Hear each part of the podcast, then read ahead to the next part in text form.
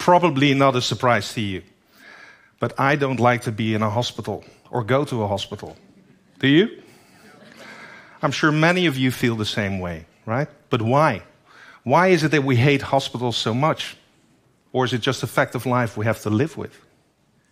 Is it the crappy food? Is it the expensive parking? Is it the intense smell? Or is it the fear of the unknown?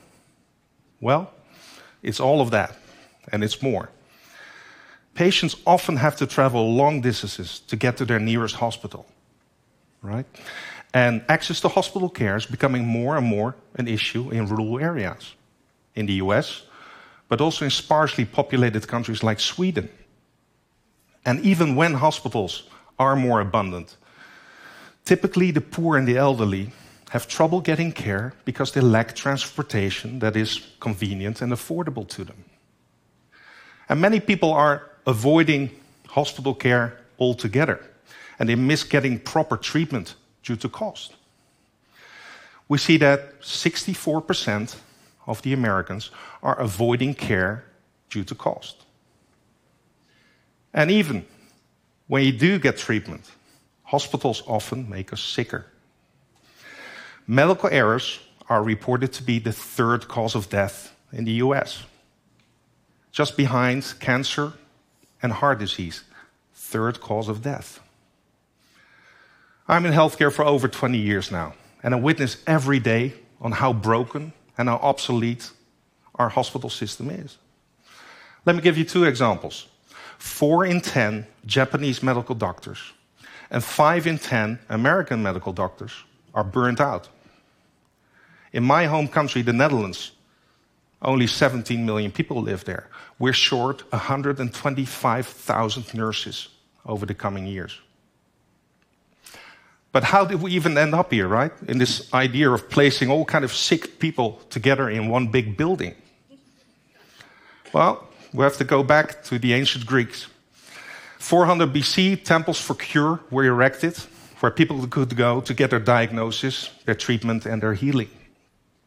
And then, really, about 2,000 years, we've seen religious care centers, all the way up to the Industrial Revolution, where we've seen hospitals being set up as assembly lines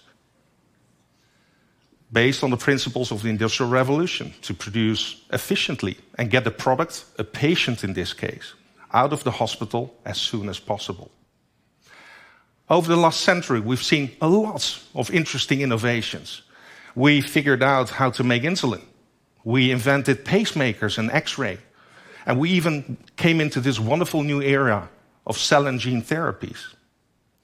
But the biggest change to fix our hospital system altogether is still ahead of us, right? And I believe it's time now we have the opportunity to revolutionize the system altogether and forget about our current hospital system. I believe it's time to create a new system that revolves around healthcare at home. Recent research has shown that 46% of hospital care can move to the patient's home. That's a lot right? And that's mainly for those patients who suffer from chronic diseases. And with that, hospitals can and should reduce to smaller, agile, and mobile care centers focused on acute care. Right? So things like neonatology, intensive care, surgery, and imaging will still remain at the hospitals, at least, I believe, for the foreseeable future. A few weeks ago, I met a colleague whose mom was diagnosed with incurable cancer. And she said, Niels, it's hard. It's so hard. Well, we know that she's got only months to live.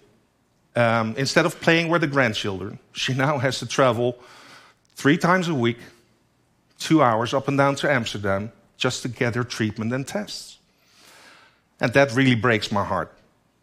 Because we all know that a professional nurse could draw her blood at home as well, right? And if she could get her tests and treatment at home as well, she could do the things that are really important to her in her last months. My own mom, 82 year now, so God bless her. She's avoiding to go to the hospital because she finds it difficult to plan and manage the journey. So my sisters and I, we help her out. But there's many elderly people who are avoiding care and are waiting that long that it becomes life-threatening and it's straight to the costly intensive care. Dr. Covinsky, a clinical researcher at the University of California, he concludes that a third of patients over 70 and more than half of patients over 85 leave the hospital more disabled than when they came in. And a very practical problem that many patients face when they have to go to a hospital is where do I go with my main companion in life? Where do I go with my dog? That's our dog, by the way. Isn't she cute? but it's not only about convenience, it's also about unnecessary healthcare stays and costs. A friend of mine, Art, he recently needed to be hospitalized for just a minor surgery. And he had to stay in the hospital for over two weeks just because he needed a specific kind of IV antibiotics. So he occupied a bed for two weeks that costs over a thousand euros a day. It's just ridiculous. And these costs are really at the heart of the issue.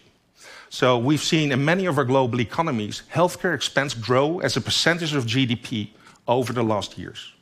So here we see that over the last 50 years, healthcare expense has grown from about 5% in Germany to about 11% now. In the US, we've seen growth from 6% to over 17% now. And a large portion of these costs are driven by investments in large, shiny hospital buildings. And these buildings are not flexible, and they maintain a system where hospital beds need to be filled for a hospital to run efficiently. There's no incentive for a hospital to run with less beds. Just the thought of that makes you sick, right? And here's the thing the cost for treating my buddy Art at home can be up to 10 times cheaper than hospital care. And that is where we're headed. The hospital bed of the future will be in our own homes. And it's already starting. Global home care is growing 10% year over year. And from my own experience, I see that logistics and technology are making these home healthcare solutions work. Technology is already allowing us to do things that were once exclusive to hospitals. Diagnosis tests like blood, glucose tests, urine tests can now be taken at the comfort of our homes. And more and more connected devices uh, we see, like pacemakers and insulin pumps, that will proactively signal if help is needed soon. And all that technology is coming together in much more insights into the patient's health. And that insights and all that information leads to better control and to less medical errors. Remember, the third cause of death in the US. And I see it every day at work. I work in logistics. And for me, home health care works. So we see a delivery driver deliver the medicine to the patient's home. A nurse joins in and actually administers the drug at the patient's home. Right? It's that simple. Remember my buddy Art? He can now get the IV antibiotics at the comfort of his home. No hospital pajamas, no crappy food, and no risk of these antibiotic resistant super bugs that only bite you in these hospitals. And it goes further. So now the elderly people can get the treatment that they need in the comfort of their own home while with their best companion in life. And there's no need anymore for to drive hours and hours just to get your treatment and tests. In the Netherlands and in Denmark, we've seen very good successes in cancer clinics organizing chemotherapies at the patients' homes, sometimes even together with fellow patients. The best improvements for these patients have been improvements in reduction in stress, anxiety disorders, and depression. Home healthcare also helped them to get back a sense of normality and freedom in their lives. And it actually helped them to forget about their disease. But home healthcare, Niels, what if, what if I don't even have a home? When I'm homeless? Or when I do have a home, but there's no one to take care of me or even open up the door? Well, incomes are sharing economy, or as I like to call it, the Airbnb for home care. In the Netherlands, we see churches and care organizations match people in need of care and company with people who actually have a home for them and can provide care and company to them. Home health care is cheaper, it's easier to facilitate, and it's quick to set up. In these rural areas we talked about, but also in humanitarian crisis situations where it's often safer, quicker, and cheaper to set things up at home. Home healthcare is very applicable in prosperous areas, but also very much in underserved communities.